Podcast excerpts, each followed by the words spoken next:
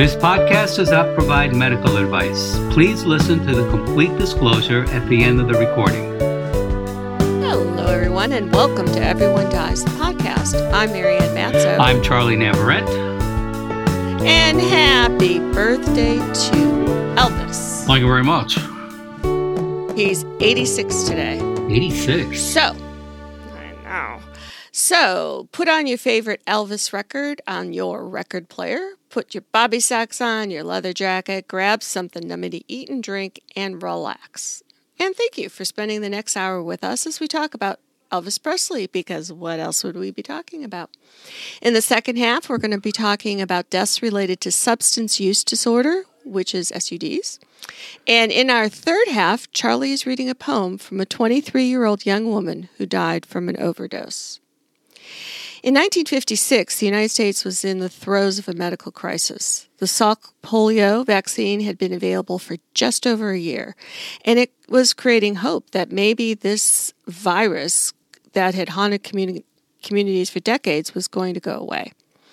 So, despite scant government safety oversight, remember it was 1956, mm-hmm. the vaccine had been embraced by much of the public as a long awaited salvation. But one early batch of bad shots had sickened, paralyzed, and killed children. But remember, it was 1956, and they didn't do the testing That we do today, right? that we do today. So these shots were recalled, and the drug, drug maker was expelled from the polio program. Vaccines resumed, but some people remained hesitant, especially teenagers, because they said, Why do we have to get the vaccine? Um, they thought that the um, polio was something that happened to little kids and babies. They said, "Doesn't apply to me. I'm, I, you know, we don't want this vaccine." So, So, on October 28th. so with that, I mean, were they were teenagers still afflicted though? Oh yeah, Yeah. Yeah. Okay. So you you can you can you can get and be sick and be um, harmed by the polio um, virus at any at any age. age, right? But- okay.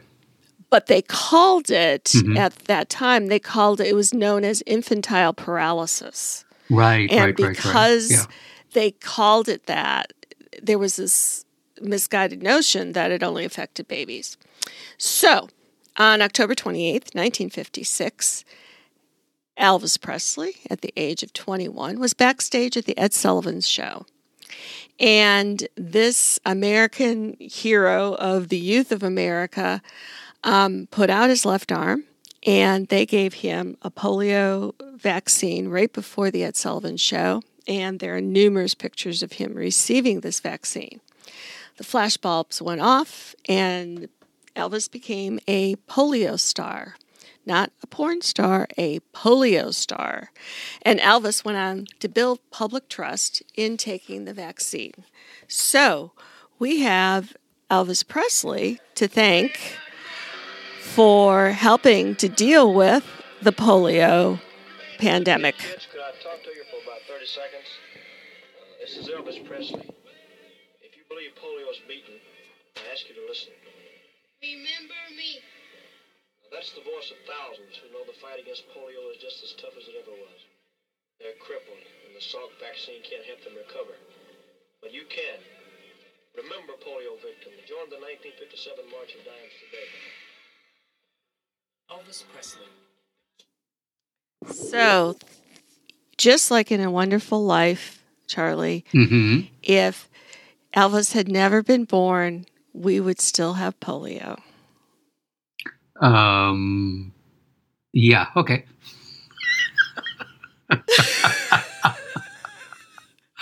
Can you, can you, So much power in the hand of one man. in the arm of one man. There we are. So, Charlie, Yeah? we're celebrating Elvis Elvis Presley's birthday today. So, that must mean food.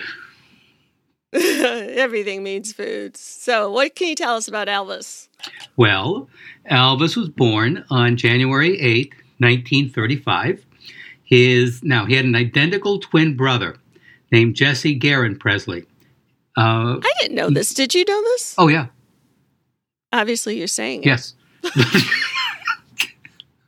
So, um, and I, yeah, I, I remember. I mean, because I mean, sadly, his uh, brother was uh, uh, was delivered stillborn. I mean, just before Mm. you know Elvis was born.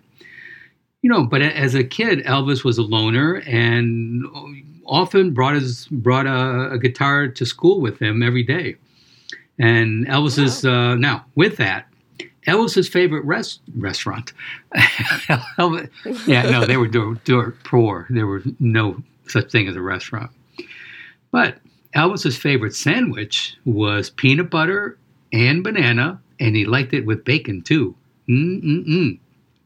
So, Have you ever had that? mm, not, no, I it just never appealed to me. Nope. Well, I got I got to tell you, never appealed to me either. But I was looking at the recipe, Yeah. and um, I didn't know Uh-huh. that it was like grilled. You know, so I, I know you're going to tell us about the sandwich. I'll wait. Do you want me to wait to tell you about? So I experimented. I didn't really want the Oh. banana part, Yeah. but I experimented by making a peanut butter grilled sandwich in honor of Elvis Presley. How'd that work out? And I just, I just want to tell you that it was so freaking good really? because the peanut Yeah. butter melts. The Yeah. peanut butter melts, well, and heated, yeah. so it's Uh-huh. like a crunch, you know. And I had, you know, I've been baking bread, so I had homemade bread, you know, butter on one side, which you know you could just start start right there, but then you grill it, and with the peanut butter on it, and the peanut butter like just drips out. Oh my god, it was good. Well, what about the bananas and the uh, bacon? Well, I I did it sans bananas. Ah, I see. oh no, I, and the thing with the yeah. the, the thing with it is that you're supposed to mash the banana into the peanut butter. Some people just lay the banana on top of the peanut butter. Mm-hmm. yeah, But Elvis's way is you got to mash it into the peanut butter, then put it on the bread, and then grill it. And that's the part. Those were the two parts I didn't know. Mhm. But the grilling, oh. Oh. my god, it's like grilled cheese except it's grilled peanut butter. okay. And I'm thinking you could probably put like a few pieces like chocolate chips in there and let the chocolate melt in with the peanut butter. You'd have dessert and a sandwich all in one. There we are. Better chemistry through eating. Yes, and, and, and you, and you can streamline, streamline everything. Just yeah, your Yeah. meal and dessert all in once. I'm thinking. hmm Yeah. So, So- yeah, so yeah, I mean, like you said, the the ingredients, um, you know, Elvis would, you know, like I said, would have a banana, a couple of slices of bread, uh, some peanut butter, about the three tablespoons, but then also he would put a, a couple of tablespoons of butter, like you know, put it on the No, the- bread the- as well. The butter was for grilling it, to put on the outside of the bread hmm and grill it like you grill grilled. Right? Yeah, grilled like uh, like a regular grilled cheese. Yeah. And then, of course, if So you're butter and butter. So, so, and, and of course, if you're trying to maintain your weight, you would not add that bacon. So, Well, if you're yeah, if you're on a diet, you leave the bacon off. yes, exactly. But if it's your cheat day, you can have the bacon. I haven't tried the bacon and the peanut butter yet. Mhm. I have to have something to look forward to, Charlie. Because we're still quarantining. We all need something to look forward to. Yes. Yes. hmm So, are we baking um, Elvis a birthday cake this this year, or are we just forgetting about it? Um, well, maybe through a through Zoom or Skype, but uh, yeah, I, I, I will think of Elvis. I'll play a couple of his tunes. Maybe go back and watch uh, Viva Las Vegas. Um, but I probably won't be having the sandwich. Though that pound cake does sound damn good. So, tell me about the pound cake. Well, it's uh, it it uh, it weighs a pound, and um, so this bit. So Okay, thi- and that's our show for there, today. thank you very much. Thanks for tuning in, folks. Thank you very much. Well, I mean, basically, you know, it's uh, called a, a whipping cream pound cake. Uh, has lots of eggs, butter, cream, and a dash of cinnamon on top. I don't know the I, I don't I don't I don't know the whole recipe or anything, but if you go to our webpage, that's at everyonedies.org. That's every the number one dies.org. You will find the recipe there. Not only that, but if you wouldn't mind on occasion sending us your own recipes, then we can share that with everyone else. Also, we appreciate your questions and anything else you want to tell us. You can email us at mail at everyonedies.org. Again, the number one. And please join our Facebook group, Everyone Dies. Uh, this time it's spelled out Everyone Dies. And please remember to rate and review this podcast. Molly, stirred, not shaken. Our Twitter correspondent is hoping you will follow us on Twitter and repost her tweets so that we can stop making up names for her. But where would be the fun in that? Uh, it wouldn't be. So as often as we repeat that, it's probably not going to change. So, in our second half, we're going to talk about mourning a life lost to addiction. And this is a complicated subject on many levels because if somebody dies of an overdose, it's a sudden death, a sudden loss, so that you wouldn't have known that that time that you kissed them goodbye would have been the was last the last time. Yeah. Not that yeah. Not that you that we always have that that gift of of knowing, but in a in a substance abuse death, um, or substance use death, an overdose of some sort, th- this is particularly true.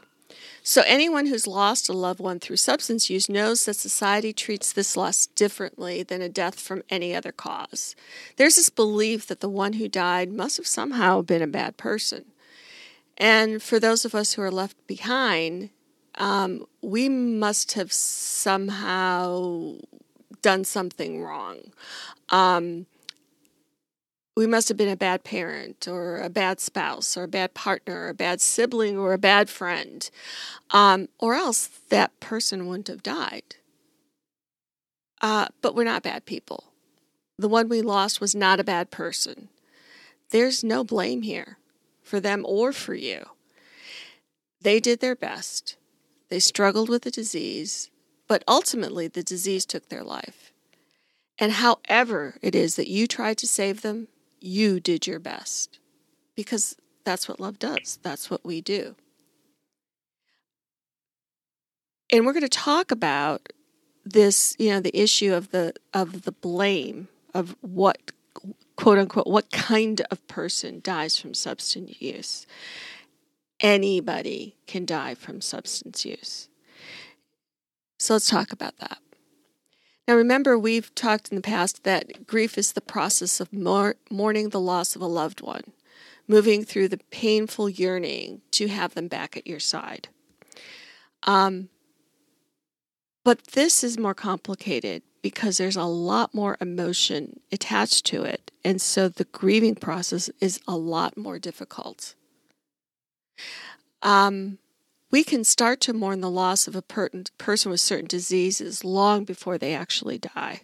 So if somebody has a, a cancer diagnosis of, you know, like end stage, stage four cancer, you know what that outcome is going to be. And we can start to mourn them. We can start to think about life without them. Um, the disease that causes dementia, that's another example of this. But substance use disorder is another. Not every relationship is smooth or free from conflict. Many people have mix, mixed feelings about the person that has died. With addiction, that emptiness may have been there for a while. This is especially true if your loved one was an addict, even more significant if the two of you were estranged for a while. And so, how do you grieve this conflicted relationship that's caused by the substance use disorder? So, first off, Charlie, let's talk about how prevalent it is. Deaths in America fell for the first time in 25 years in 2019. Oh, excuse me, 2018. First time decline in 25 in years. 25 in years? Jeez. In 25 years, first decline. But then it rose to record numbers in 2019, and they're continuing to climb. A resurgence that's being complicated and maybe even worsened by the coronavirus pa- pandemic. Nearly 72,000 Americans died from drug overdoses last year. And this is an increase of 5% from 2018. So from 2018 to 2019, drug substance abuse um, overdoses went up 5%. Drugs from drug overdoses remain higher than the peak yearly death totals ever recorded for car accidents, guns, or AIDS. And their acceleration in recent years has pushed down overall life expectancy in the United States. So the drug use issues affect our entire society. They affect the entire United States in terms of life expectancy, loss of people who can, you know, even if you want to be uh, very hardcore about it, people who could be contributing to paying taxes, to Social Security, to contributing to making lives better. Talented people have have died. And some of it it's a very complicated issue. Some of it is people buying street drugs that are laced with other things like fentanyl. We have a, uh, uh, radio on our, our Passionate World Talk radio show, Charlie, this yeah. week. Have an interview with a woman named Polly, whose 30 something year old son um, died of an overdose, and it took days for them to finally find him in his car. Oh. And he had bought he had bought street drugs, and, and he was an addict. Yes, he had bought street drugs, but they found that was laced with fentanyl, and that was likely the cause of his death. Hmm. So it's not like he yeah. had set out to say, "I'm going to kill myself." He set out to get high, and as a consequence of what he bought, he died. So, the grief that's associated with an overdose death typically falls into the co- category of complicated grieving, and, and we have a podcast for that. Um, because there are so many levels of feelings associated with it, and it's hard to come to an understanding about it. And so, what I wanted to talk with you about, Charlie, today was why is this true? First, there's this feeling that it's avoidable. So, much like suicide death, there's this complexity in overdose deaths, and that people feel like the death was somehow preventable. Um, there's complicated emotions, which can be linked back to thinking it could have been avoided. Other feelings, including guilt, shame, blame, fear, and isolation, can also be traced back to this feeling. In our interview this week with Polly, you can hear her talk about that. There's this circular thing about we helped him. We tried. But could there have been more? Could there have been something else? You know, and people will talk about maybe if I had done this instead of that, he, he or she would still be alive. Unfortunately, that's that's not the way it it it's sort of meant to be. Mm-hmm. Um, another feeling is guilt. Um, though guilt can be a component of grief for many types of losses, overdose deaths can present with many different types of, of guilt. So, let me give you some examples. Friends and family can feel guilt that they could have or should have done something to prevent the, the death. Guilt that the family member had addiction, like if you're the parent and it's your child and you're saying, My job was to raise this child, and they're an addict. That that guilt of you know did i was i was i a bad parent? Or you know even for a spouse didn't i love them? Am i somehow at fault that the person who died even developed the addiction? You know people can say your one job as a parent is to take care of your kid you know and i couldn't and it makes me feel like a failure as a mom. Death um, guilt at the death brings a sense of relief after years of addiction, impacting family and friends. Sure. Yeah. Uh, I have an I have an, another friend with um, an addicted child who, you know, any holiday, any vacation, any event, there's a story about how her actions quote unquote ruined whatever it was. And so it's only kind of human to say, oh, that's over. But then if we acknowledge that in our heads, then we feel guilty. Um, and also obsession over actions done or not done to support the person who died. Issues of shame. Um, there's often a question of the difference between guilt and shame, Mhm. but it's important to understand that the di- distinction um, between these two can really impact grieving of an overdose death.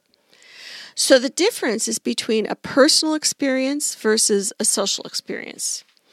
Grief is something that we feel, oh, excuse me, guilt is something that we feel within ourselves based on our own perception that we could or should have done something in a certain situation. Shame is something that we feel based on our own perception that others think that we could or should have done something Right, differently. right. Yeah. Shame that others are judging us or our loved one.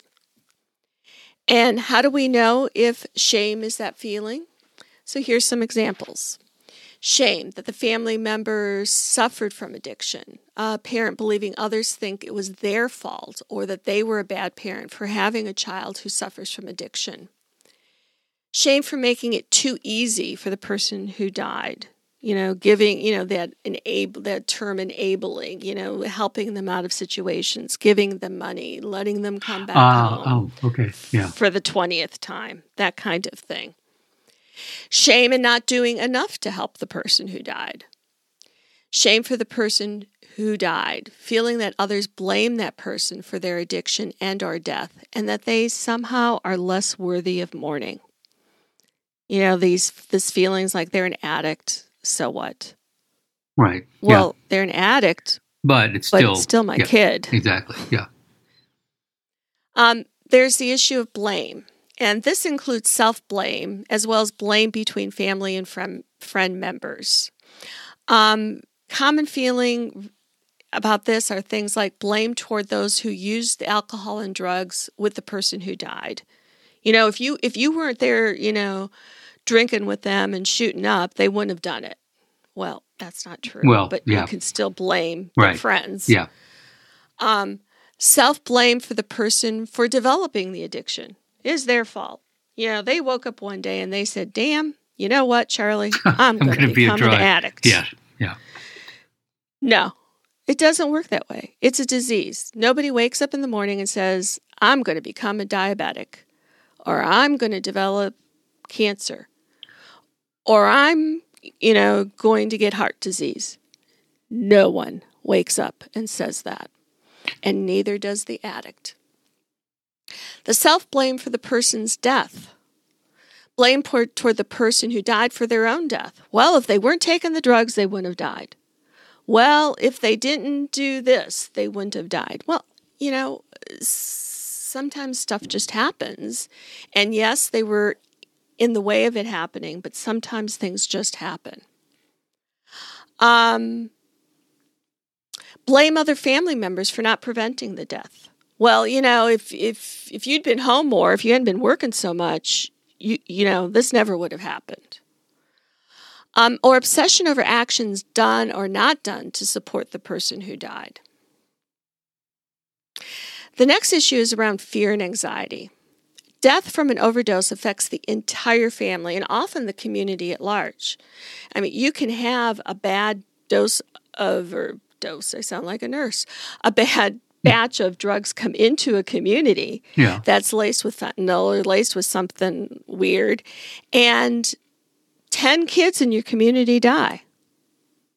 So that addict, that that um, that death related to addiction can affect not only you but the people within your community and, and how did this happen and all of those questions that go with that. Um, so I was I was talking about fear and anxiety, right? So the fear and anxiety has roots in things like uh, fear that other families will start abusing substances. Well, if daughter number one abuses drugs, then how do I know that daughter number two and, you know, my son aren't going to do that too? I never would have known that, that my first daughter did, so how would I know that anybody else did? Uh, fear that others are already using substances and will overdose. Fear that others who are in recovery will relapse. So the mind starts twirling in circles about all the other things that can go on. These anxieties can lead to mistrust between surviving family members and friends, can lead survivors to attempt to control those around them, trying to protect them from addiction and overdose and become all consuming to the person who is in, who is grieving. Yeah. Yep. So, what do you do? Someone you love has died from an overdose. Well, when the death of your loved one happened because of substance addiction, one that you tried to help with, but ultimately had to take distance or space from, your grief can be more complicated. First, there's that guilt about not doing more. There's the stigma surrounding this kind of death. Again, it's not unusual to feel relief, not from their death, but because they're no longer. Oh, sure. Everything associated or- of being with a Yeah. someone addict with uh an addiction problem. Yeah. Right. You may feel judged for feeling relief, or people may blame your loved one for just not quitting drugs. But those in the same situation understand how the relief gets tox- tossed around in an endless wave of sadness and anger. So, what can you do? And these are in no particular order, but some things you can do. Um, number one, you can find you may find it hard to tell people that substances played a role in the death of your loved one. Part of your healing process is to commit to accepting the circumstances of the death. Say the words. These people are loved and are grieving, and their addiction and overdose does not change that. So if your child, your husband, whoever died from an overdose, don't try to sugarcoat it. Don't tr- say they died from an overdose. Finding your own way to face the role of drugs in their death, either to yourself and to others, is an important part of grieving an overdose death. Share who they were and how they died. And each time you tell your story, you have an impact on changing the stigma, the blame, the isolation, and the shame as with anything else, if you don't talk about it, it takes on its own mysterious thing. Mm-hmm. Don't let's let's Shed, Let's yeah, change that. Yeah, you know, shed light on it. Let's keep it out in the open where you know it's there for everyone to see and to discuss and deal with. it's like it's like in Fight Club, Charlie. You know, when they say say his name. hmm What was his name? Oh, um, I don't remember. So there's a guy who who dies in Fight Club, which happens to be on probably my top five lists of movies that I love. And they they say say say his name, and they say his name to to recognize that he died. And it's in the same way here. Say what caused the death. Um, second thing is promise yourself that with each guilty self hatred thought that you remind yourself that this was not my fault. As hard as it is to believe, it is the truth. Addiction is a serious, often deadly disease, but like any disease, no one is to blame. If somebody dies of cancer, you don't say, that loser. You know, Hmm. who cares? Yeah, They brought that on themselves. You say, oh my God, I'm so sorry. The language we use with cancer is they lost their battle with cancer. Now, we could do a whole show about how I think about that, but nonetheless, somebody who has cancer is seen as a warrior, as a fighter. And somebody who dies from substance abuse disorder is seen as a loser. And I think Yeah. that we Mhm. need to change that, and we can only change it by talking about it. Third, be honest with yourself in every moment. Understand about addiction in that we have to work to accept that we are powerless over someone else's addiction. Grief and guilt are not rational, so we cannot use it to re- as a reason to make them go away. These are these feelings that so what I'm saying is these feelings are not rational feelings. And so you have to kind of say to yourself, you know, go back to number 2, this was not my fault. I miss my child. I love my child. I'm so sad that they died. Without putting in the addiction part of it, you've still lost somebody. Somebody has still died. Yeah. Yeah. Fourth, allow yourself the opportunity to name your emotions, even the ones you may feel guilty about. Mourning a loved one forces you to analyze every aspect of the entire relationship. You're bound to have these mixed feelings. You know, no relationship is perfect. I always find it so interesting that once a person dies, they were the best student, the best husband, the best everything, because we put kind yeah, of a, exactly. Yeah. Yeah. a, a sugary glaze on their memory but it's just a sugary glaze. If you wiped it off, you would remember all the other parts. But, you know, it's like the pain of childbirth. We forget about it after, I mean, we know it was there when it happened, God knows. Yeah. But afterwards, we forget about it. And that's what happens in the grieving process is that we only remember the good. But allow yourself to feel all of the emotions. You don't have to use words to express your emotions. You can use art, music, boxing, volunteering.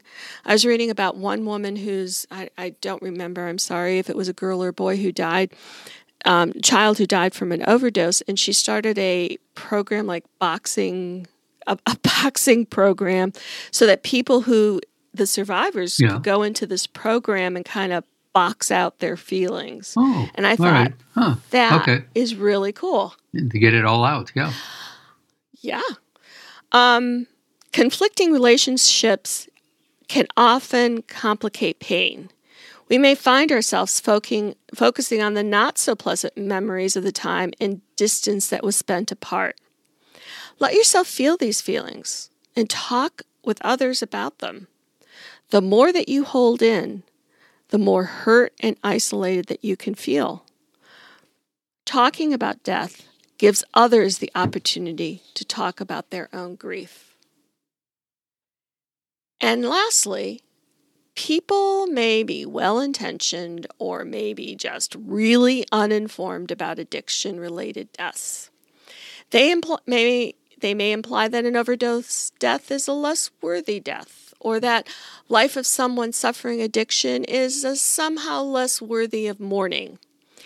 If and when, and you know, I think it's probably more of a when, but uh, you know, I don't want to be jaded. So if or when people say things that are not helpful or outright hurtful, tell them. Say, I know you're coming from a place of love, even though you may not believe that. Or I know that you're just trying to be helpful, but that doesn't help me. Yeah, I think more that. That I know. I know you that you think you're trying to be helpful, not. Uh, oh, I'm sure you're coming from a place of love. Yeah, screw that. Well, whatever works for you. But tell them, you know, when you say that this was his own fault, that really that really hurts me. That hurts my feelings, that hurts my heart. He didn't choose this. This is what happened. Um they may not honestly know that their words are hurting you. So you educate them. And maybe they learn, and for the next person that they try to comfort, they, they do a better job. But if they continue, even after you chat with them, hmm you just might need to avoid them and surround yourself with people who are supportive. Yeah. You're grieving. This is hard, and you don't need fuel on the fire. And so you can just, you know, it's called ghosting. Don't answer their calls, don't answer their texts. Give yourself some space. You can decide later if you want them back in your life. But right now, what I want you to do is to protect yourself. Right. Protect your Yeah. heart Yeah. that's broken. So we have a lot of resources um, on our our webpage. There's even an addiction treatment needs assessment that's really cool. It's on shatterproof.org, and we'll give you the link on our website where um, somebody who is an addict can kind of go in and do like a five minute quiz, and then they, they give you resources like, oh, well, here's these other resources for you. So, um, lots of resources. And uh, you have any questions about that, Charlie? No, it's just um, no. I'm just thinking what what just you had said. There's what society sees, and and of course people get a lot of information, misinformation, uh, from you know from the internet or and just also what people see on TV. I mean that becomes unless you have personally experienced it, that becomes the image that you know, uh, what you see on some TV program or in a movie. Um, you know, and, it's, and it, like you said, it's just not the reality. And sometimes well-intentioned people um, are the same as misinformed people, and they just say whatever how the way they see it, and which does, you know, the survivor absolutely no good. So, yeah. So our hearts go out to you who, if you're grieving someone from um, death related to substance use disorder, listen to um, the radio show with Polly. Her interview is incredible as a as a mom from a mom's point of view. And uh, what Um, her uh, son's only only been dead like a year and a half. What? and uh, where do you broadcast again from? Um, it's Passionate World Talk Radio. Sandy puts the link um, on the website so Okay. that you can just click with it. Click with it, baby. That's right. That's right. So, um, in our third half, uh, as I was researching the second half, I found um, kind of an example of when I say talk about it, is that people are sometimes putting um, things in their children's or spouses' obituaries talking about the addiction. And so you sometimes when you read a um, obituary, you say they you know lost their battle with addiction or whatever. Um, you might say to yourself, well, "Oh my God, why are they advertising that to everybody?" Because we have the stigma associated with it. When in fact, what they're trying to do is to start to say the words, say the words, and let people know. Well, um, Delaney Marie Farrell was 23 um, when she died July 1st, 2017, in Williamsport. And her obituary included uh, a poem that she wrote. So, this first part of the obituary, it sh- says that um, she died after a long and hard battle with drug addiction. Delaney would also write in her journals or just random pieces of paper. Some were private, but some she would share. She forwarded one of her last entries to her sister, which depicts the pain and suffering. Her family has put it in the obituary um, as a way to educate the public, and Charlie's going to read it to us now.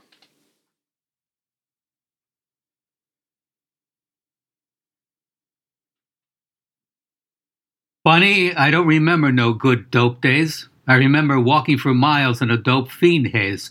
I remember sleeping in houses that had no electric. I remember being called a junkie, but I couldn't accept it. I remember hanging out in the abandos that were empty and dark. I remember shooting up in the bathroom and falling out at the park. I remember nodding out in front of my sister's kid. I remember not remembering half of the things I did. I remember the dope man's time frame, just 10 more minutes. I remember those days being so sick that I just wanted to end it.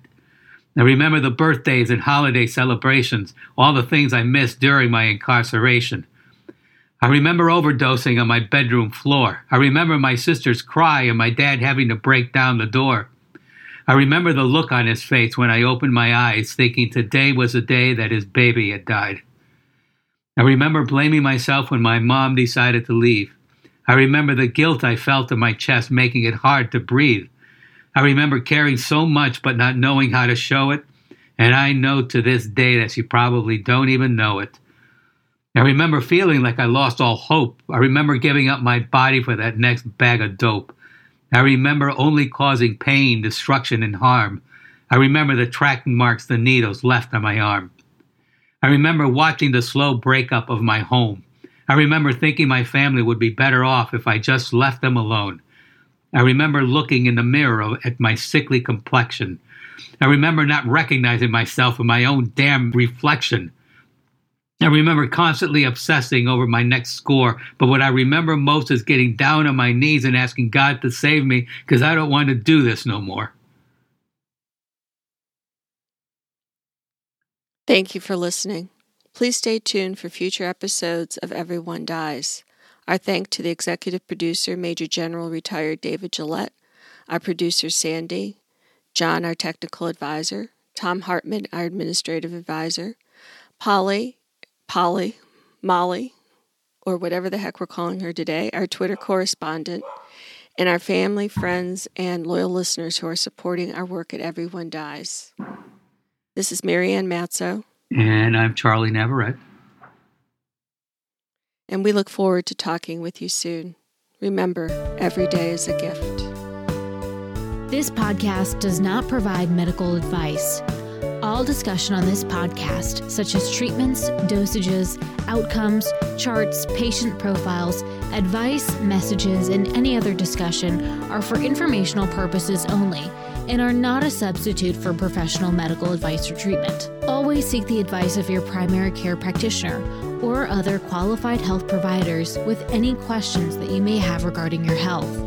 Never disregard professional medical advice or delay in seeking it because of something you have heard from this podcast. If you think you may have a medical emergency, call your doctor or 911 immediately.